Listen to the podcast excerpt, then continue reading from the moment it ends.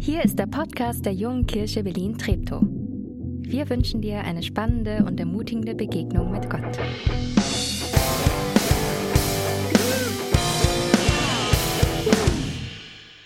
Wunderschönen guten Morgen auch von mir und einen schönen dritten Advent. Für alle, die die letzten Wochen auch schon da waren, das ist schon ein bisschen andere Adventspredigtserie, als es die letzten Jahre war.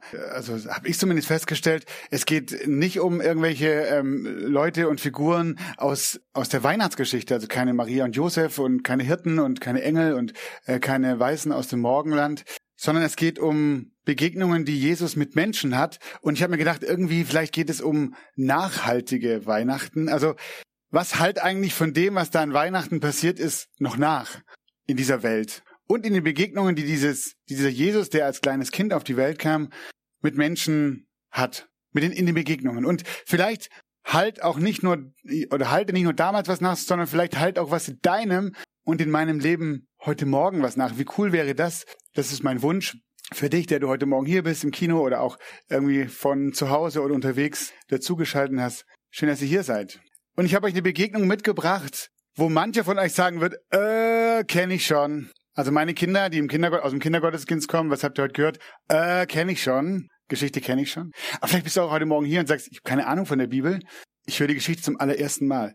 Ich hoffe, weder das eine noch das andere hält dich davon ab, diese Geschichte zu hören. Weder ein, ah, kenne ich schon, weiß schon, was kommt, noch ein, äh, weiß ich auch nicht, ob ich mir das anhören will. Ich wünsche mir, dass du die nächsten Minuten ja so den den Mut hast hinzuhören, reinzuhören und vielleicht etwas, das dich berührt, mitzunehmen. Und ich lese euch diese, diese Geschichte, diese Begegnung von Jesus mit einem Mann und Lukas hat diese Geschichte aufgeschrieben, der einer der der über die einer der Biografieschreiber von Jesus im Lukas-Evangelium im Neuen Testament. Und da steht Folgendes: Jesus zog mit seinen Jüngern durch Jericho. Dort lebte ein sehr reicher Mann namens Zachäus der oberste Zolleinnehmer. Zachäus wollte Jesus unbedingt sehen, aber er war sehr klein. Interessante äh, Randbemerkung, er war sehr klein und die Menschenmenge machte ihm keinen Platz. Da rannte er ein Stück voraus und kletterte auf einen Maulbeerfeigenbaum, der am Weg stand. Von hier aus hoffte er, einen Blick auf Jesus werfen zu können. Als Jesus dort vorbeikam, schaute er hinauf und rief, Zachäus, komm schnell herunter, ich muss heute dein Gast sein. Eilig stieg Zachäus vom Baum herunter und nahm Jesus voller Freude mit in sein Haus. Als die Leute das sahen, empörten sie sich über Jesus. Wie kann er das nur tun? Er lädt sich bei einem Gauner und Betrüger ein? Zachäus aber wandte sich an Jesus und sagte, Herr, ich werde die Hälfte meines Vermögens an die Armen verteilen. Und wem ich am Zoll zu viel abgenommen habe, dem gebe ich es vierfach zurück. Da entgegnete ihm Jesus, heute hat Gott dir und allen, die in deinem Haus leben, Rettung gebracht. Denn auch du bist ein Nachkommen von Abraham. Der Menschensohn ist gekommen, Verlorene zu suchen und zu retten. Zachäus war ein Mann, der in einem sozialen Bewertungssystem seinerzeit auf so einer Sozialranking-Leiter ziemlich weit unten stand.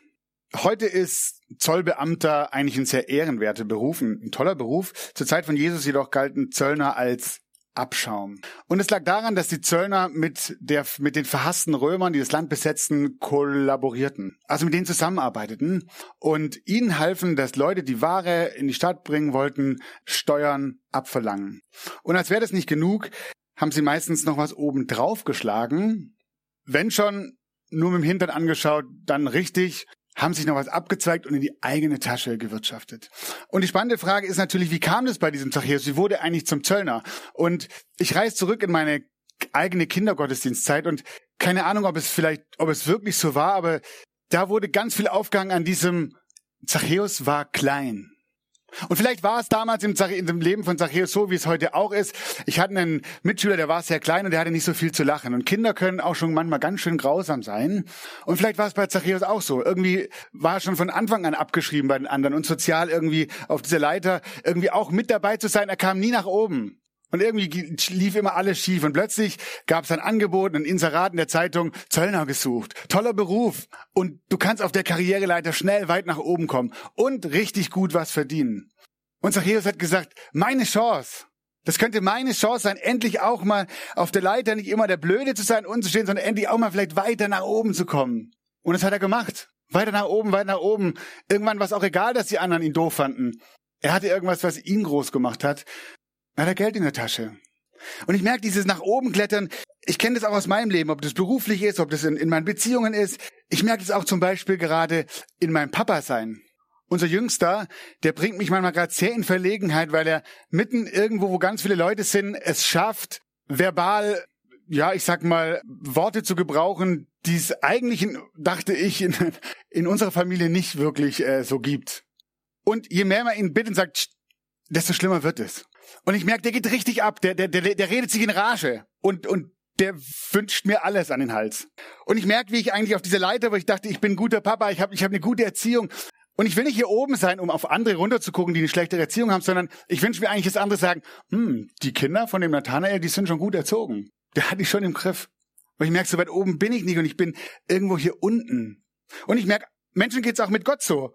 Es kann sein, du glaubst gar nicht an Gott, aber du denkst, um irgendwie mit dabei zu sein in dem Club, ja, da muss ich irgendwas hier erfüllen und ich muss irgendwo nach oben kommen, vielleicht irgendwelche Gebote halten, irgendwelche Dinge tun, irgendwas machen. Und, das, und du musst niemals nicht Christ sein. Ich glaube, es geht vielen Christen so. Die sind auf dieser Leiter und haben gedacht, ich bin Christ geworden. Und habe ich angefangen, ich habe mein Leben verändert, ich habe mich verbessert. Und dann komme ich an einen Punkt, wo ich merke, Mist, das wollte ich eigentlich ändern in meinem Leben. Ich habe gedacht, ich schaffe das, aber ich habe es nicht geschafft. Und es fühlt sich an wie eine Stufe nach unten. Und es fühlt sich doof an. Dabei würde ich gerne auch Gott irgendwie gefallen. Ich würde gern so viel weiter nach oben klettern. Ich wäre so gern auch eine gute Christin und ein guter Christ.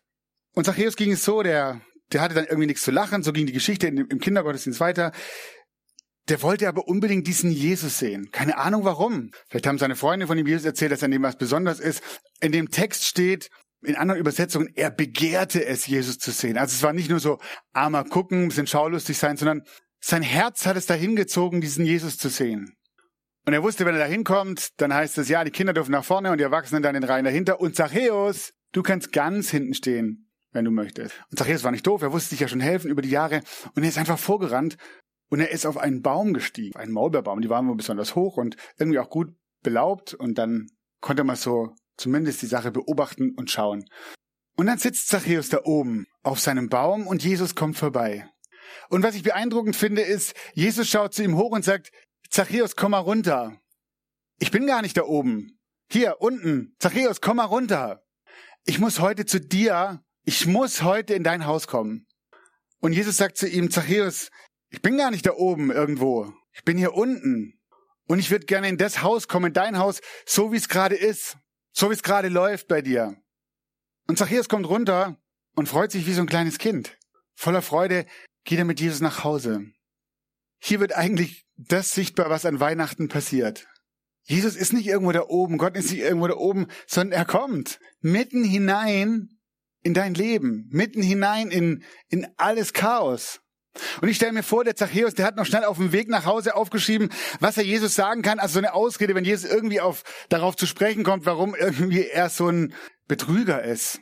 Und er hat schon aufgeschrieben, also Jesus, hör mal zu, das ist so, es hat ja schon damals angefangen, als ich Kind war und die waren wirklich gemein zu mir und da ist schon vieles schiefgelaufen und dann meine Eltern und so und eigentlich kann ich gar nicht, ja okay, manchmal, aber das Interessante ist, je länger dieses Fest ging, je länger der, der Abend ging, der Zettel von Zachäus ist immer tiefer in seine Tasche gerutscht, der hat ihn gar nicht gebraucht. Jesus kam nicht drauf zu sprechen. Dieser Jesus, der kommt in diese Welt und der einfach nur liebt. In dieser Geschichte wird nichts anderes, es gibt keinen Hinweis. Jesus kam nicht in sein Haus und sagt, Zachäus, jetzt wo ich mal hier bin, übrigens, so läuft's nicht. Jetzt mal unter uns, ich wollte dich jetzt nicht bloßstellen da draußen, sondern aber erstens musst du das und zweitens und überhaupt drittens. Nee, irgendwie kein Wort. Aber das Interessante ist, dass genau das, was Jesus nicht sagt, was heißt nicht sagt, dass er einfach da ist und ihn bedingungslos annimmt. Dass das etwas in diesem Zachäus auslöst, das, glaube ich, keine Veränderung von außen schaffen würde. Kein, kein, kein Druck, kein, keine Verordnung, kein Gebot. Ich finde, es ist irgendwie so ein Paradox der Veränderung. Jesus liebt diesen Zachäus. Und dann macht er was Verrücktes.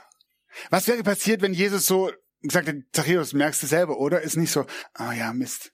Aber ich mich hat es so fasziniert beim Lesen dieser Geschichte. Ich kenne diese Geschichte. Ich habe die schon tausendmal gelesen.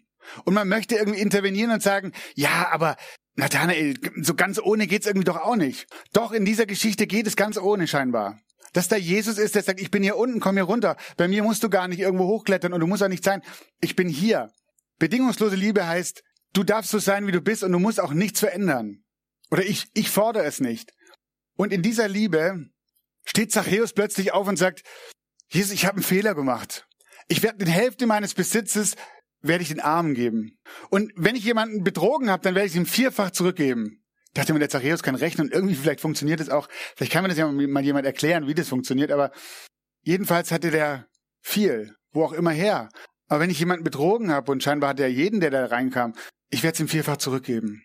Vielleicht hat Jesus doch was gesagt. Ich muss an diese Situation denken, als Jesus in die Welt kommt und unmittelbar in diesem Stall liegt. Da können wir uns sicher sein, dieser Jesus konnte nicht reden.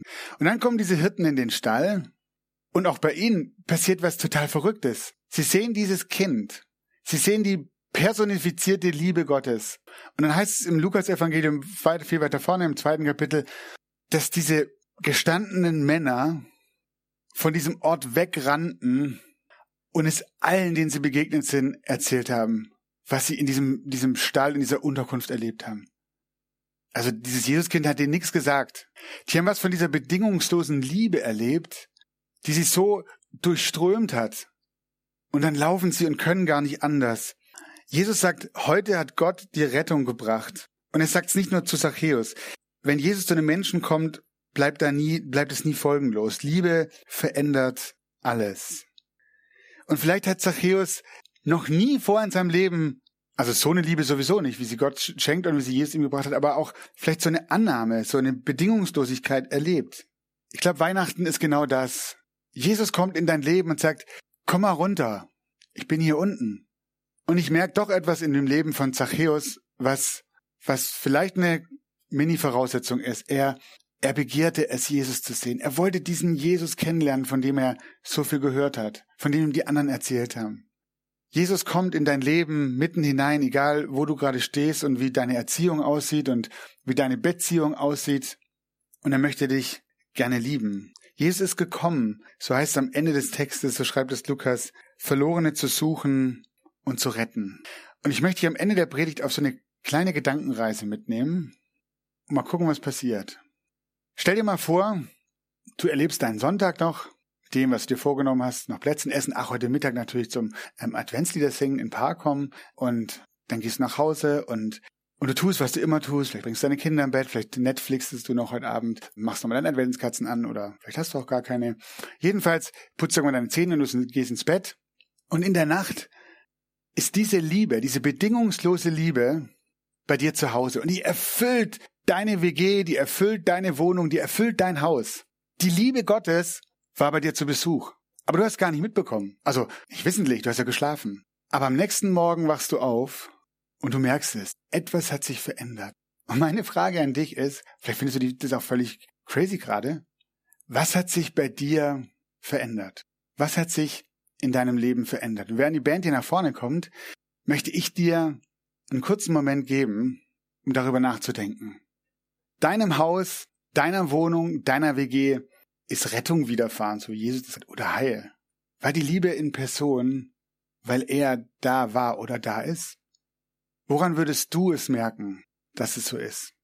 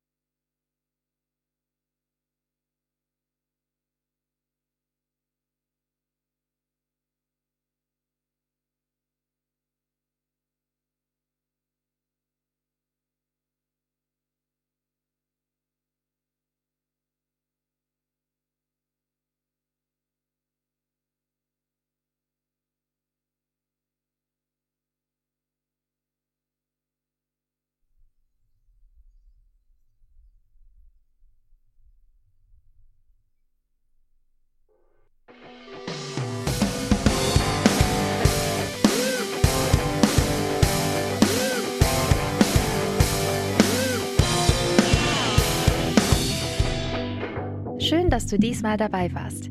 Wenn du mehr über den Glauben erfahren möchtest, dann schreib uns gerne an info@jkb-treptow.de oder besuch uns einfach persönlich. Alle Infos findest du unter jkb-treptow.de. Wir wünschen dir eine gesegnete Woche.